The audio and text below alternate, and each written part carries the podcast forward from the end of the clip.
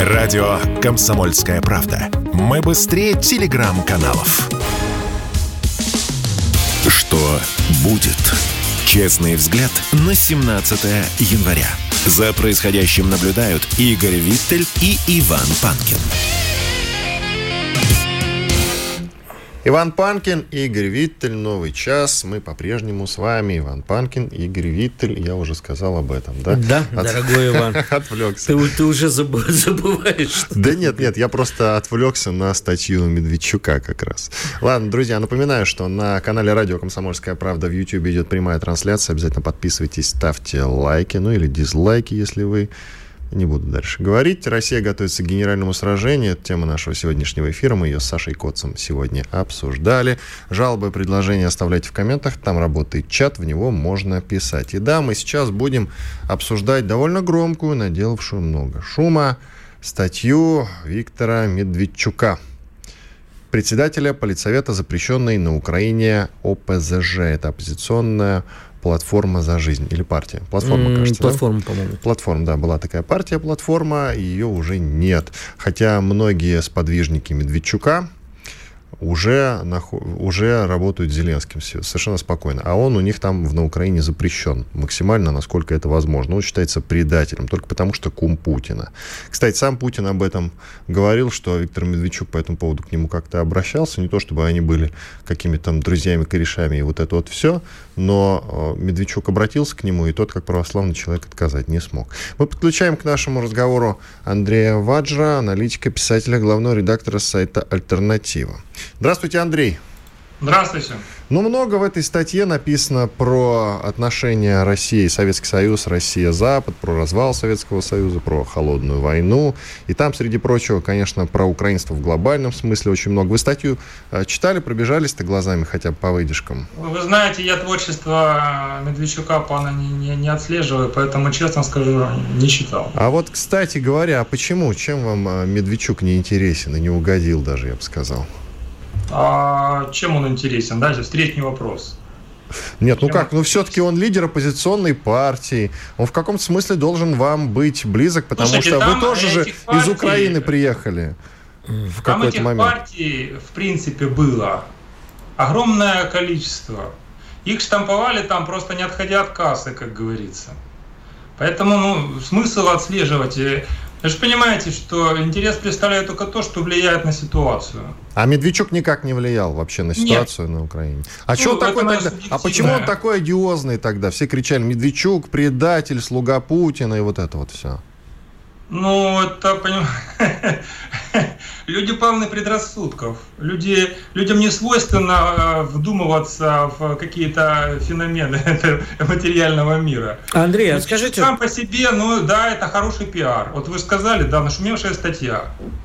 Ну, то есть такой. деньги, статью опубликовали, кто-то написал, точно. все прекрасно, все послушали, почитали, мы с вами сейчас обсудим, завтра мы забудем, и она уйдет в никуда. Хорошо, но такие статьи ни с того ни с сего не появляются. Это первое. Во-вторых, э, кем бы ни был Медведчук, его все время презентовали как некого пророссийского политика. И отсюда закономерный вопрос, Андрей, а если вообще на Украине, если не пророссийские политики, то хотя бы люди э, с реалистичным мышлением, понимающим роль России э, в мире и то, что этот конфликт стоило бы, наверное, решать по-другому. Есть такие или нет? Слушайте, ну, во-первых, если у вас есть деньги, вы можете где угодно и что угодно опубликовать, это не проблема. А зачем? Что касается вашего вопроса, э, то я, в общем-то, говорил еще до 2014 года, повторю еще раз, на Украине пророссийских политиков никогда не было. Вы когда-то очень упорно, значит, многие записывали того же Януковича в пророссийские политики. Это у меня лично вызывало смех. Точно так же, как э, записывали там, потом записывали там перед этим Кучму записывали, да? Тоже вроде как, он же пришел к власти как пророссийский политик на контрасте с э, Кравчуком, националистом, да? А чем это все закончилось, мы же прекрасно знаем. Медведчук кем был? Он был главой администрации пана Кучмы. Чем администрация пана Кучмы, она что, как-то была ориентирована на Россию? Нет. Она была точно так же ориентирована, как, и все остальные администрации, сугубо на Запад, на Европу, на Штаты. А э, Россия это как довесок такой был, знаете, вот российское направление в украинской власти, это как довесок, потому что ну, мы же оттуда получаем газ, нефть, мы на этом деле зарабатываем, поэтому ну, нельзя же как бы полностью игнорировать. Поэтому, ну, слушайте, ну, это все такое. Вот э, просто некоторые зарабатывают деньги на том, что позиционируют себя радикальными украинскими националистами, а кто-то зарабатывает деньги э, на продвижение себя как какого-то пророссийского политика, и все. Но там каждый сам за себя. Там нету, там, понимаете, в чем проблема? Там же даже про украинских политиков нету. Вот в чем суть у Украины как таковой. Там нет не то, что про российских, там нет даже про украинских политиков. Никогда не было. Начиная с первого президента и заканчивая вот последним вот этим вот, которого мы сейчас видим. Не было и не будет. Такова суть Украины, проекта Украины. Про Януковича это вы правильно подметили, потому что если анализировать вообще его интервью в том числе, да, посмотреть на YouTube, поискать разные, 80% из них на украинском языке. И это еще было задолго до всего вот этого. Вот, что называется, да, действительно момент очень интересный. Так э, как вы считаете, вот, допустим, мы победим э, в СВО, есть ли место там для Медведчука, как для большого публичного политика, возможно, для или как лидера этой страны в том числе? Ну, или ну, губернии, губернии, скажем так. Генерал-губернатор такой. Возможно ли такой вариант? Слушайте, ну, у него достаточно много связей в Москве.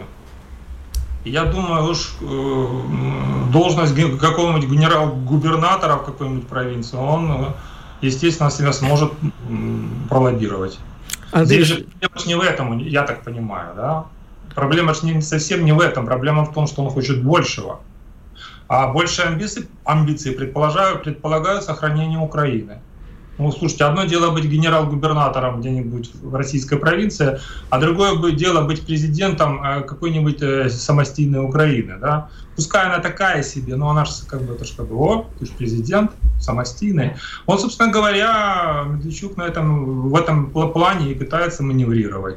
Видите, вот там, там партия войны, ой, вы представляете, все так устали от войны. Я так понимаю, это ему придворный этот политолог сказал, что смотри, вот там партия войны, а мы будем изображать партию мира. Мы сейчас придем и всех, там же народ весь э, ждет мира, и вот мы сейчас приходим и говорим, а мы партия мира. И, и, и сразу за нами все бегут, сразу все кричат. То есть все... партия поражения, плохой у него политолог. Андрей, а вот из всего, что вы говорите, понимаете, в России очень распространена такая точка зрения между политологами, да, я ее как-то в свое время выразил, что как бы вот Запад говорит, это сукин сын, но это наш сукин сын, а мы говорим, что это, мягко говоря, идиот, но это наш идиот, и таким образом мы ставим на непонятно кого, как ставили на Януковича.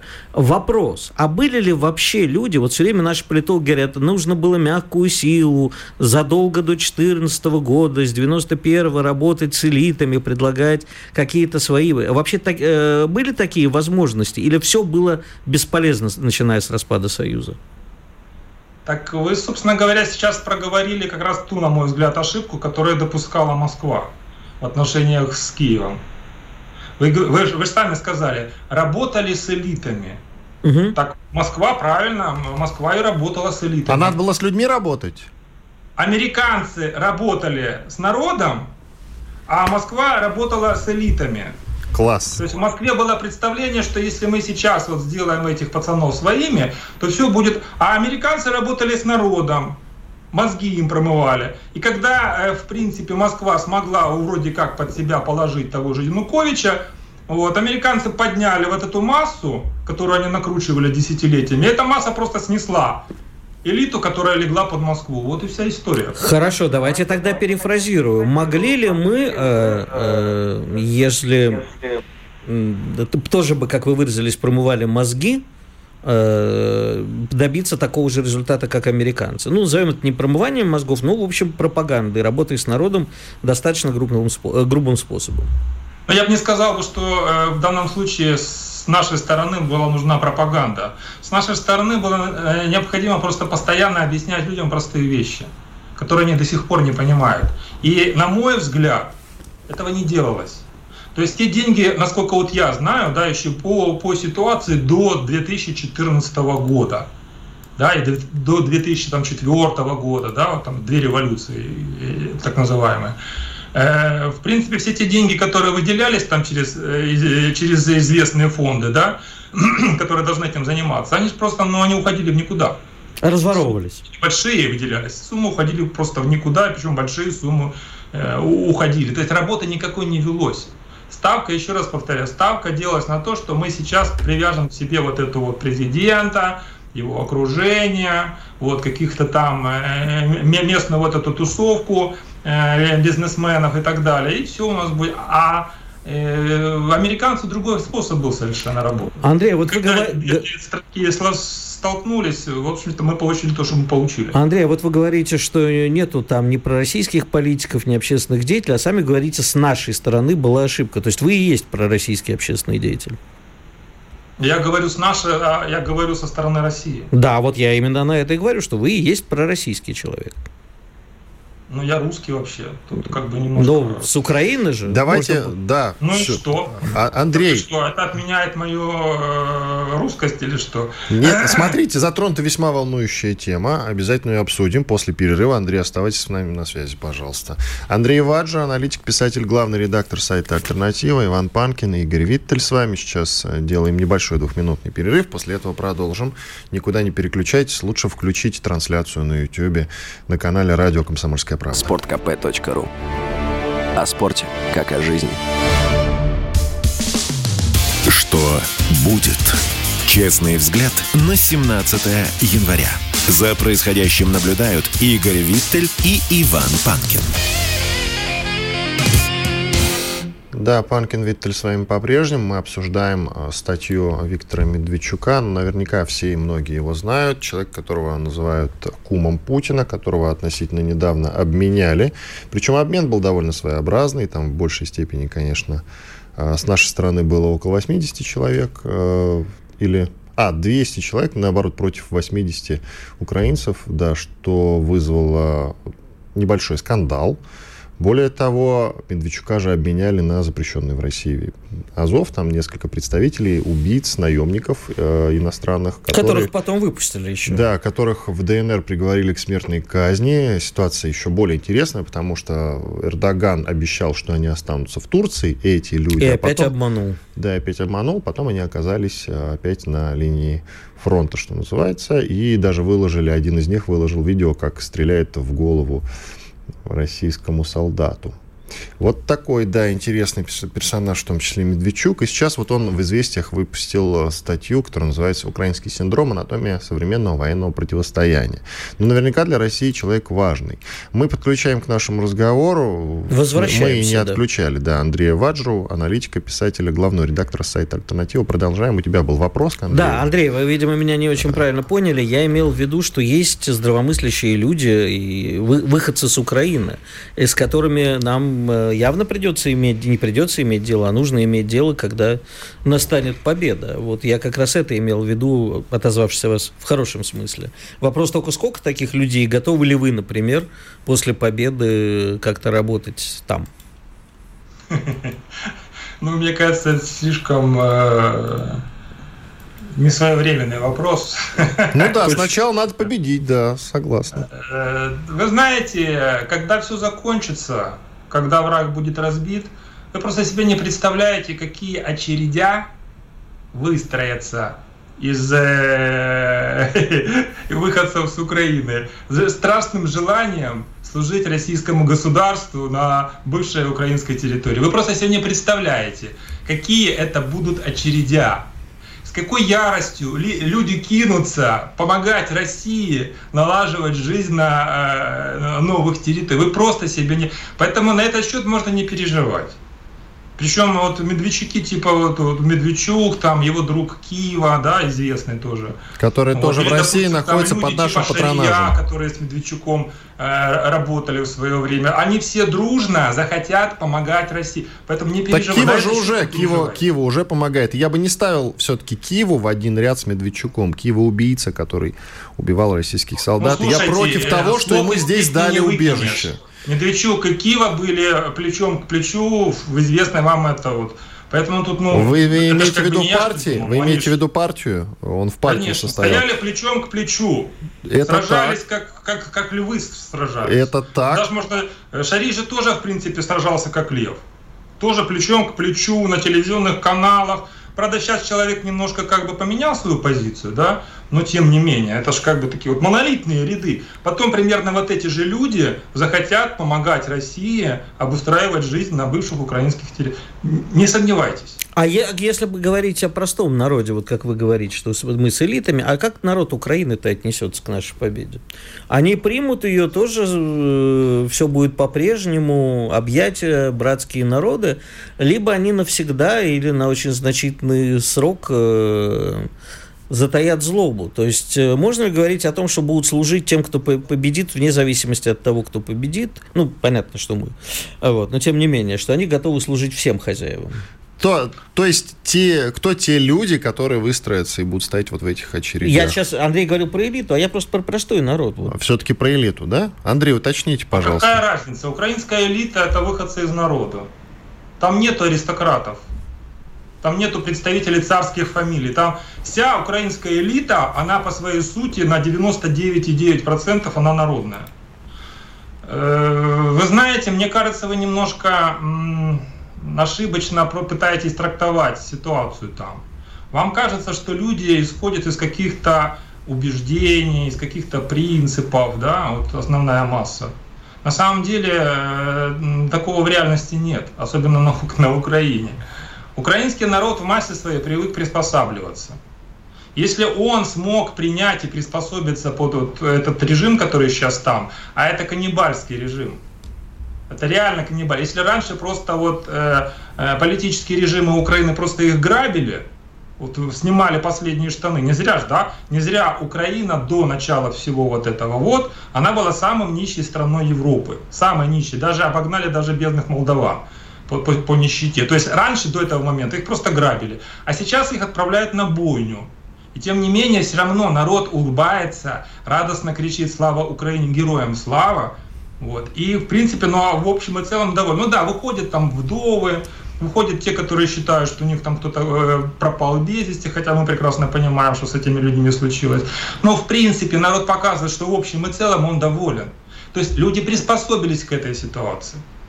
Поэтому, когда э, эта ситуация резко изменится, они будут исходить не из каких-то принципов, не из каких-то там э, своих каких-то там убеждений, нет. Люди будут исходить точно так же, как они исходили до этого. Они будут руководствоваться принципом выживания. Если ситуация станет лучше на порядок да, на Украине, на бывшей Украине, то естественно, что они позитивно воспримут все, что с этим улучшением придет. По большому счету, простому украинскому обывателю глубоко плевать, Какая власть, в какой она форме. Я опять повторяю, посмотрите, что вот сейчас происходит. Ну да, ну, некоторым не нравится. Ну ничего, улыбаются же, сидят, машут рукой, кричат «Слава Украине». Поэтому еще раз повторю, они будут просто приспосабливаться. Если ситуация позитивно изменится в позитивную сторону, они будут счастливы. Ну да, там на кухнях, когда будут бухать, они, естественно, будут говорить, что вот там вот что-то там, вот там мы вот тут ну, это все такое, знаете. Они сейчас тоже на кухнях обсуждают, какой плохой Зеленский. Как он их бедных обижает, как он их на бойню отправляет, как он их все лишает. Ну ничего, сидят же, никто ж, никто ж не квакает. Все, все, в принципе, боятся, все, все, все делают вид, что все прекрасно. Андрей, скажите, пожалуйста, вы как человек, который родом из Западной Украины, что самое любопытное, на мой взгляд, к западенцам, вот какой, по поводу западенцев, вот какой момент – мы, когда в начале еще СВО обсуждали э, спецоперацию и ее итоги, мы все строили план, что, конечно же, восточная часть это пророссийская часть, центральная, ну, тоже пророссийская, а вот западная Украина совсем нет. И даже многие военные эксперты мне в куларах говорили, что, ну, восточную, центральную мы, как бы, конечно, себе забираем, а такой план, что западную мы э, отдадим э, на раздербанивание венграм, э, полякам, румынам. Вот на самом деле, э, скажите, пожалуйста, а возможно ли, вы же говорите про то, что очереди выстроятся, возможно ли, что и Западная Украина тоже когда-нибудь все-таки прозреет в отношении России, или это невозможно? опять-таки я немножко э, не, не коррективу внесу в то, что вы сказали. Вы говорите пророссийское и не пророссийское. Э, те территории, которые вы упомянули в качестве пророссийских, они не пророссийские, они русские. Да, я, хорошо, да, принимается, да, принимается. Вот. Ага. А то, то, что вы называете Западная Украина, это территории не русские. То есть когда-то, да, когда-то русины, из которых потом сделали украинцев, да, они когда-то были русскими. Это такой, знаете, реликт, осколок еще средневековой Руси. Вот. Но сейчас они, э, с учетом того, что с ними сделали там за 150 лет, вот, это уже, ну, отнюдь не... Более того, я вам скажу, они не русские, они э, антирусские. Поэтому брать вот эту вот территорию, да, безусловно, как я и сказал, у них э, э, великолепный вот этот рефлекс приспосабливаемости. По количеству членов коммунистической партии в советские времена Галиция, да, она превосходила все остальные восточные области Украины. То есть там максимальная концентрация была по членов партии, членов КПСС. Ну и что? Ну это просто эффект приспосабливаемости. Точно так же они с удовольствием вступят в партию там, национал-социалистов. Кстати говоря, вот эта вот свобода, которая там у них тотально господствует, это как раз бывшая э, национал-социалистическая партия. Да? Улавливаете? Поэтому, в принципе, им же им все равно куда вступать, лишь бы это э, гроши из-за этого были. Вот денежки будут, должность будет, да, если человек приспособится, да ради бога, какая проблема? Фарион, известная русофобка, да, сейчас такая яростная националистка, ну член же партии была. Ну, поэтому это, это, то есть вопрос не в этом. Проблема в том, что вот эти вот люди, которых 150 лет западная пропаганда затачивала как э, э, непримиримых врагов, да, у них же сказки, у них детям сказки рассказывают, в которых там проклятые русские, да, это что такое инфернальное. Вот им, им буквально вот с пеленок вот соску вынули изо рта, вот, и рассказывают о том, какие плохие русские, это же враги, это же что-то такая тьма, это орки, да, это орда. И вот это вбивается буквально вот с пеленок. Андрей, Памперсов. а вот скажите, пожалуйста, откуда тогда э, взялся этот пресловутый украинский национализм? Если люди готовы служить любым, почему им рассказывают не что русские плохие, потому что они у нас все съедят, а именно, что русские изначально это вот э, нация рабов, э, злодеев, проклятые империалисты и колониалисты? Так у нас 30 вот. секунд до конца, извините. Вы Коротко. сложный вопрос подняли, я вам не отвечу за 30 секунд. Ну ладно, да. Это началось э, с, в конце 19 века. Это было связано с большой политикой, с геополитикой Австрии и Германии в отношении России. Спасибо. И, э, украинцы возникли благодаря этому. Спасибо большое, Андрей Ваджра, аналитик, писатель, главный редактор сайта «Альтернатива» был с нами на связи. Иван Панкин и Игорь Виттер. Сейчас ходим на большой перерыв. Все обязательно отправляйтесь в YouTube. Там мы будем читать, что пишут в чате, общаться с вами. Если тебя спросят, что слушаешь, ответь уверенно. Радио «Комсомольская правда». Ведь Радио КП – это самая топовая информация о потребительском рынке, инвестициях и экономических трендах. Что будет? Честный взгляд на 17 января.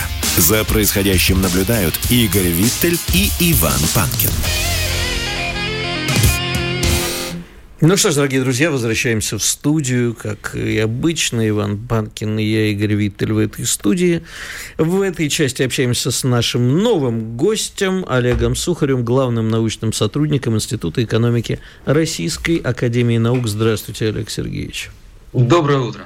А вот о чем хотелось бы с вами в первую очередь поговорить. Меня очень заинтересовала ваша не очень давняя статья о поощрении параллельного импорта, где вы говорите, что это политика сдачи экономических и иных интересов нашей страны. Поясните, пожалуйста.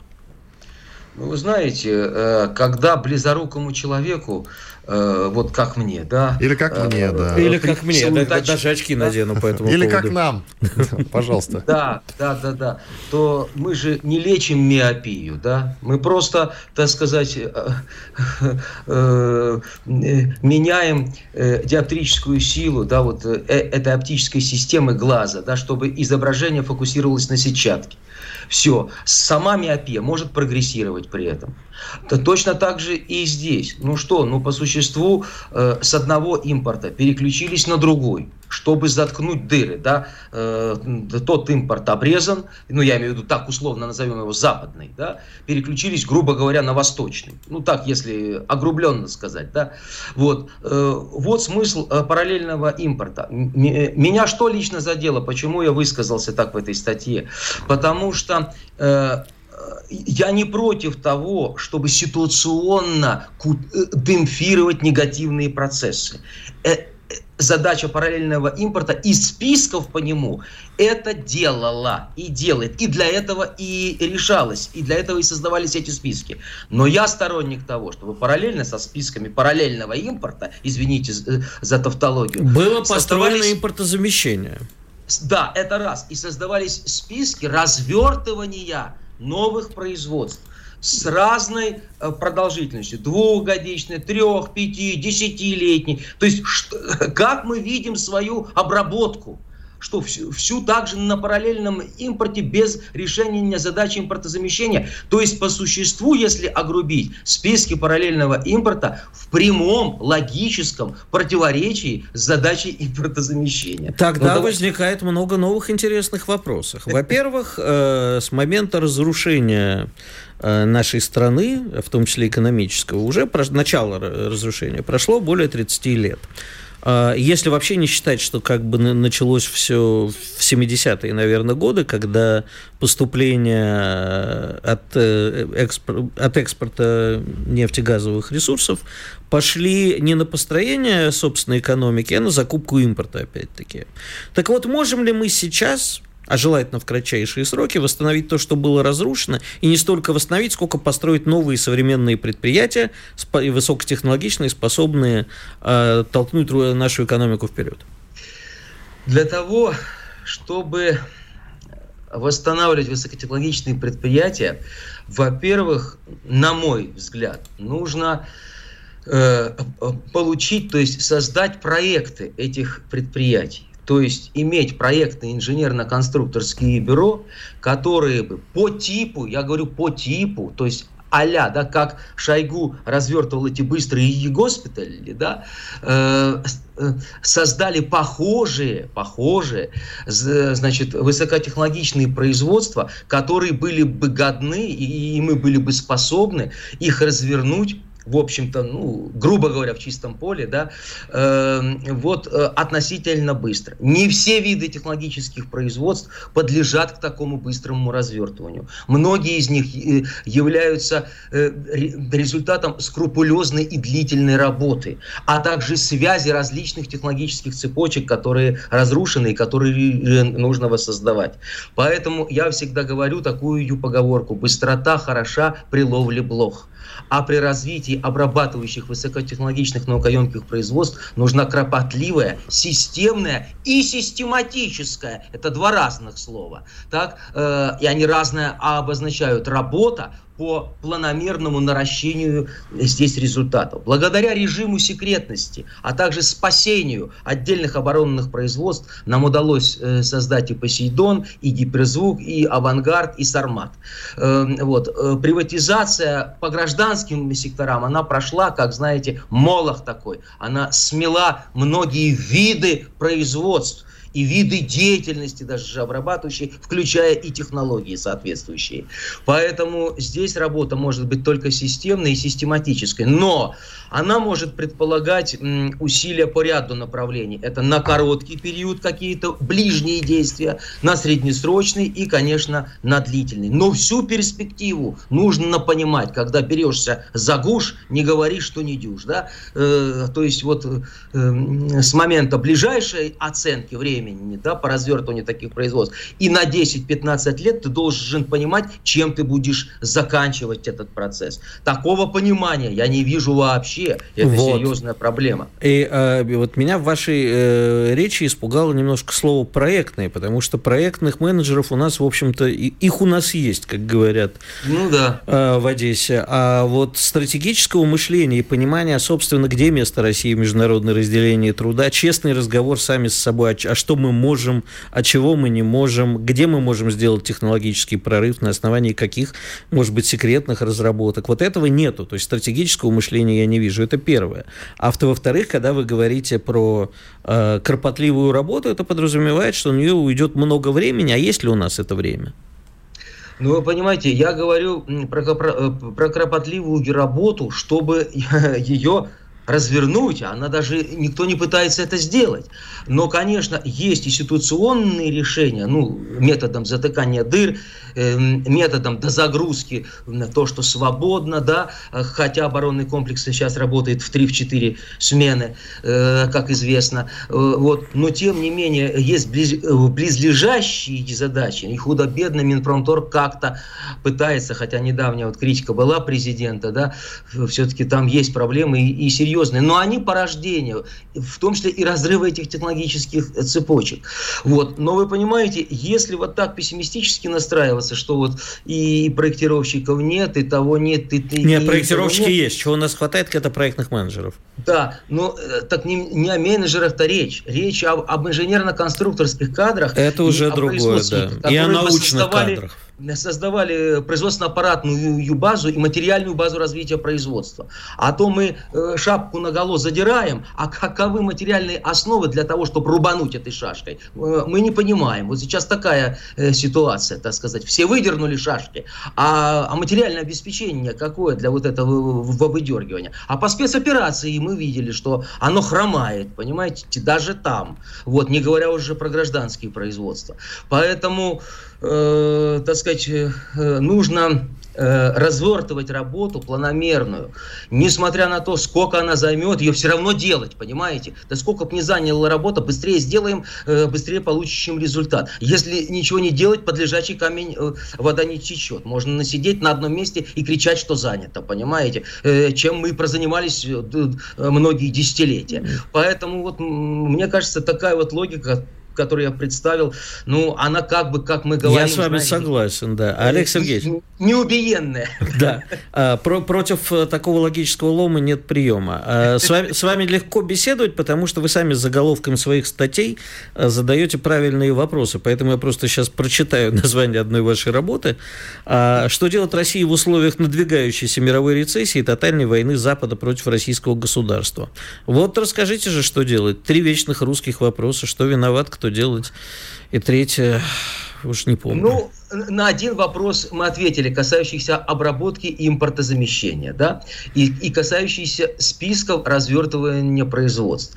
Э, второй э, момент. Уч, э, принимая во внимание, что у нас нет учё, учета и измерения, хорошего измерения технологического уровня нашей страны, а все рейтинги можно выкидывать в мусорку, но это отдельный долгий разговор, почему, я так тезисно. Эм, значит, второй момент, это необходимо Минпромторг Минпромторгу заняться составлением технологических карт, то есть прямым учетом технологического ос оснащения и оценки и их уровня, с тем, чтобы определить узкие еди места и покрывать и их за счет собственной патентной базы. Потому что многие технологии на уровне патентов зафиксированы у нас в стране и лежат мертвым э, грузом. И эта работа никак даже не начата э, толком. Так, но это все, что касается обработки. И третья позиция, что касается макроэкономической политики.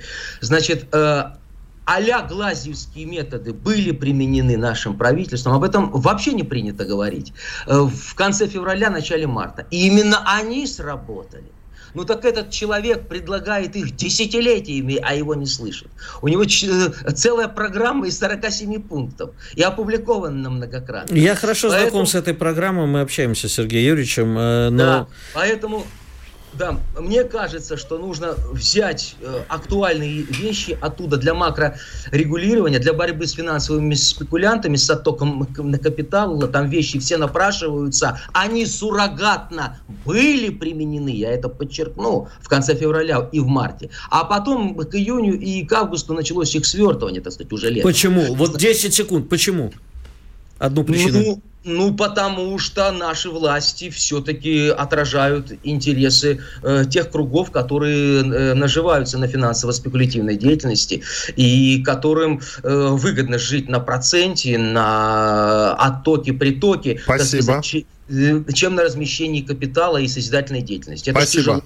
Спасибо, Олег Сергеевич. У нас 10 секунд остается. Олег Сухарев, главный научный сотрудник Института экономики РАН, был с нами на связи. Уходим на перерыв. Через две минуты продолжим. Оставайтесь с нами.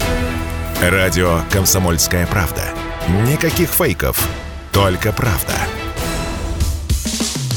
Что будет? Честный взгляд на 17 января.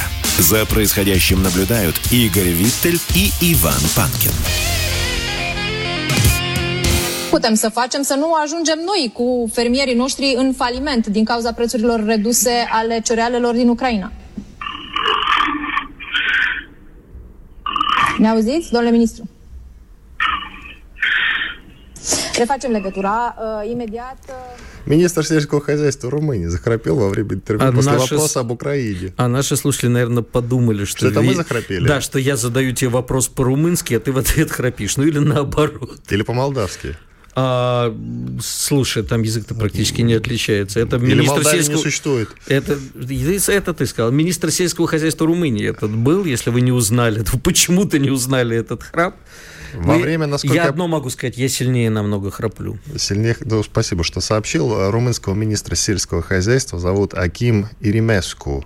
Так вот, э, вопрос про Украину, он как раз и ответил вот этим самым громким храп. Ну, а как еще? Ну, просто скучно уже Западу стало. Я так... Ну, хотя, конечно, считать ли а, Румынию, Румынию Западу, Западом, да, да это действительно. тоже еще. Вот э, нам Вадж же говорил про самую бедную страну в Европе, Украину, но на самом деле в середине нулевых самой бедной страной в Европе была далеко не Украина, а была именно Румыния, самой бедной страной э, в Европе. А сейчас это прям Европа, Европа. Она даже претендует там на какие-то куски в, в на Украины западной. А я тебе хочу сказать, что, например, в Румынии вот у, у нас практически мы не отрефлексировали э, события 90-х годов в кинематографе. Очень мало у нас фильмов, которые серьезные. А в Румынии целая э, новая волна кино, с потрясающими фильмами о тех событиях, э, о том, как ломалась Румыния, да, и про расстрел Чаушеску очень много.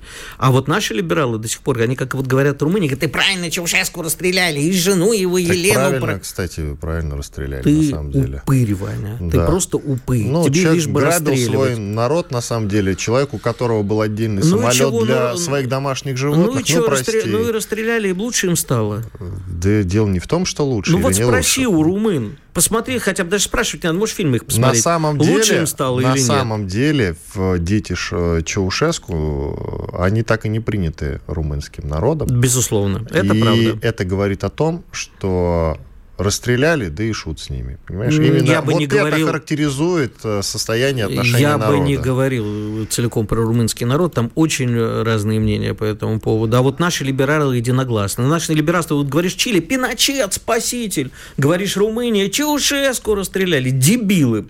Да, Пиночет как бы круто, а это не круто. Но, с другой стороны, у Пиночета было экономическое чудо некоторое. В этом смысле, да. И Чили до сих а, пор живет Ранечка, неплохо. Я, я как социалист, мягко говоря, против таких экономических... Э, против, не и, против, да, но и, Чили осо... до сих пор живет недурно. Чили. недурно. А ты знаешь, например, э, кто, например, в Африке живет недурно? Вот государство Руанда, которое резня Хуту и Тутси, да, а вот сейчас называется Африканской Швейцарией. Вот прошло, кстати, не так нет, много времени. Африканской Швейцарии оно называется из-за природы, а нет, не из экономического нет, чуда. из экономического чуда. Ты просто в Руанде не был. Ты, слава богу. Могу свозить тебя туда Чесноков на экскурсию. у нас был, Эдвард. Можете, друзья, почитать его репортажи. Он да я тоже был, поэтому ты, могу ты тоже рассказать. был? Конечно, я же не просто так говорю.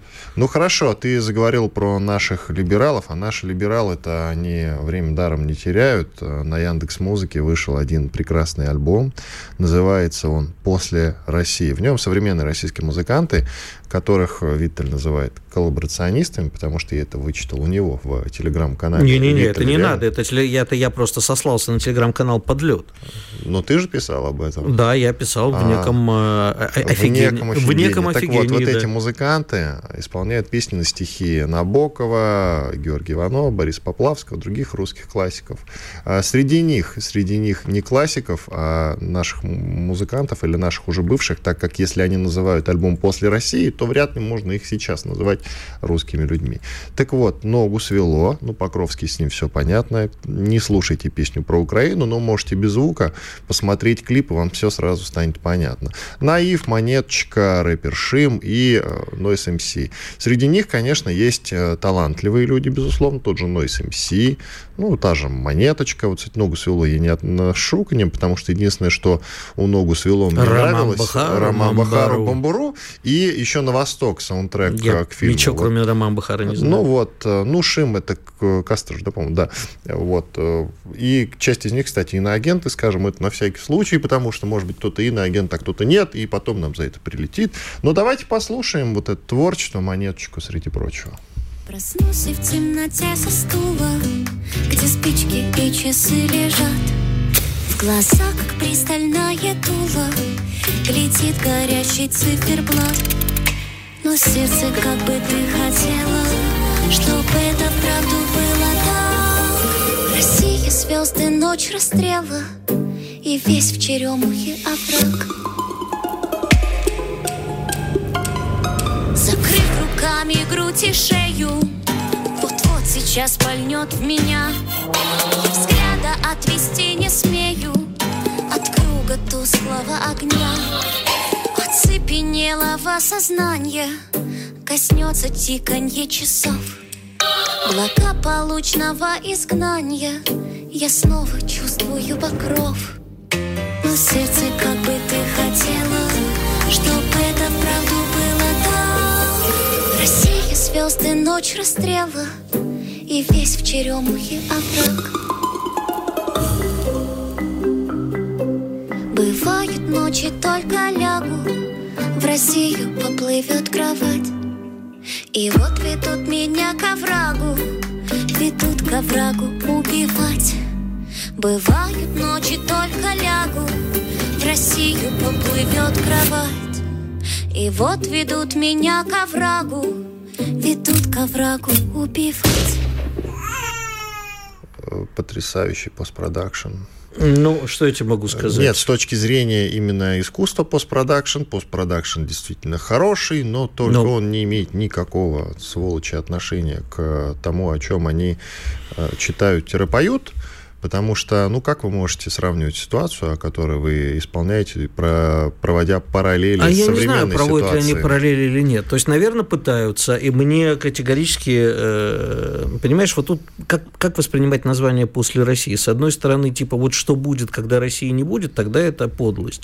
А если это «после России» то, что было с этими людьми, на чьи стихи написаны, эти песни не всегда талантливые, в случае «Монеточки», на мой взгляд, скорее талантливые, а что было с ними после России, осмыслять судьбы русской эмиграции. И вот как мы с тобой вчера говорили про кладбище Сен-Женьев-де-Бо, это наша история. И, конечно же, Владимир Набоков, и Георгий Иванов. Это э, вообще сейчас Иванова надо перечитывать, перечитывать и перечитывать, потому что никто, наверное, так, то, что называется сайт-гейст, дух времени, не передал, как он. А как относиться к белой эмиграции, это дело каждого. Делать из этого какой-то скандал, ну, не знаю, мне это неприятно. Мне это неприятно, знаешь, почему? Потому что эти люди равняют себя с белой эмиграцией. Вот э, мои друзья... Они в каком-то смысле есть белые иммиграции. Мои друзья, говоря. сидящие в Стамбуле, говорят, вот как тебя здесь не хватает, ты бы написал книгу, как в свое время там э, в 18 году в Константинополе. Я говорю, ребят, вас ничего это самое, когда вы сейчас с белой эмиграцией равняете? Вам- Вас не устраивает то, что происходит в России, ваше правило. Но белая эмиграция шла воевать за ту родину, она любила русский народ. А вы Есть нет. еще как бы один э, очень важный момент, который надо проговорить. Они наверняка таким образом противопоставляют белых красным, чего, конечно, И делать не чувствуют надо. себя белыми белыми, Да, да, всегда. да, но только белый террор, он местами был похлеще красного, и вот об этом-то, сволочи, они умалчивают. Это безусловно так. А еще, понимаешь, когда потомки красных комиссаров, выходцев из местечек, начинают там рассказывать про то, что, знаешь, вот всегда они очень любят рассказывать про булгаковское собачье сердце, вот они всегда себя чувствуют профессором Преображенским почему-то, когда, а вот это вот быдло народ типа Шариковы, а мы профессор Преображенский, да швондеры вы поганые. Ненавижу. Вот понимаешь, вся эта либеральная московская интеллигенция, она зачастую под потомки тех самых красных комиссаров. И я могу конкретно ткнуть сейчас пальцем в конкретных таких либералов, которые квартирку-то в Москве от деда палача не сдали. Они сейчас сидят за границей, рассказывают про то, как сейчас в России ужасно, про то, как вообще все было в России, забывая, сколько они денег здесь своровали, и по квартирочку от деда, палача в центре Москвы. А, между прочим, один из них с которым я хорошо знаком, бывший очень известный медиа-менеджер. Вот он публично... Васильев? Коммерсант? Нет, другой. Не буду называть. Не, не хочу его вообще лишний раз вспоминать. Э, так вот, он рассказывал, публично извинялся за своего деда, который э, руководил депортацией э, этих самых крымских ну, татар. Нет, крымских наверное. татар, по-моему, если а, мне, или, или ингушей, сейчас не помню кого именно. Неважно. Ага. А, то есть дед настоящий палач. А он сейчас пишет, ну что я могу сказать? Мне бы хотелось пустоты от Бреста до Владивостока, по-моему, он написал. А в чем Чтобы палач выполнял пустыня. приказ, кстати, а что? Ну, Давайте не будем, наверное, Ты каешься лукавить. за деда палача, и ты его считаешь палачом. А Кайся, давайте тут квартирку дедову отдай в центре да, Москвы. Да, ты правильно говоришь. Еще очень важный момент, который тоже необходимо проговаривать. А что среди них, э, среди тех же чеченцев во время Великой Отечественной войны, войны не было коллаборационистов? Было, было много. конечно, было. Но это не а, повод целые народы депортировать. Это не повод, э, тире мы не знаем. Вот и все. Было принято такое решение, может быть, не спонтанно. Ты не забывай в этот момент. Я же не говорю. Сейчас есть, кстати, коллаборационисты и предатели среди чеченского народа, которые, как мы сегодня с тобой говорили, воюют не с нами, а против нас. И, наверное, Сталин, который тоже как бы имеет некие кавказские корни, да, он, наверное, лучше понимал в каком-то смысле ментальность. И, наверное, были какие-то предпосылки к тому, что он сделал. Это, безусловно, плохо, если рассматривать глобально. Но давайте не мы с вами будем решать о том, насколько это плохо. И давайте не будем этих параллелей проводить, потому что мы понятия не имеем. Иван Панкин и Игорь Виттель были здесь, остались традиционно очень довольны, но не от того, что монеточку послушали, а просто так. Чтобы получать еще больше информации и эксклюзивных материалов, присоединяйтесь к радио «Комсомольская правда» в соцсетях – в отечественных социальных сетях. Смотрите новые выпуски на Рутьюбе, читайте телеграм-канал, добавляйтесь в друзья ВКонтакте, подписывайтесь, смотрите и слушайте. Радио «Комсомольская правда». Самая оперативная и проверенная информация в эфире и соцсетях.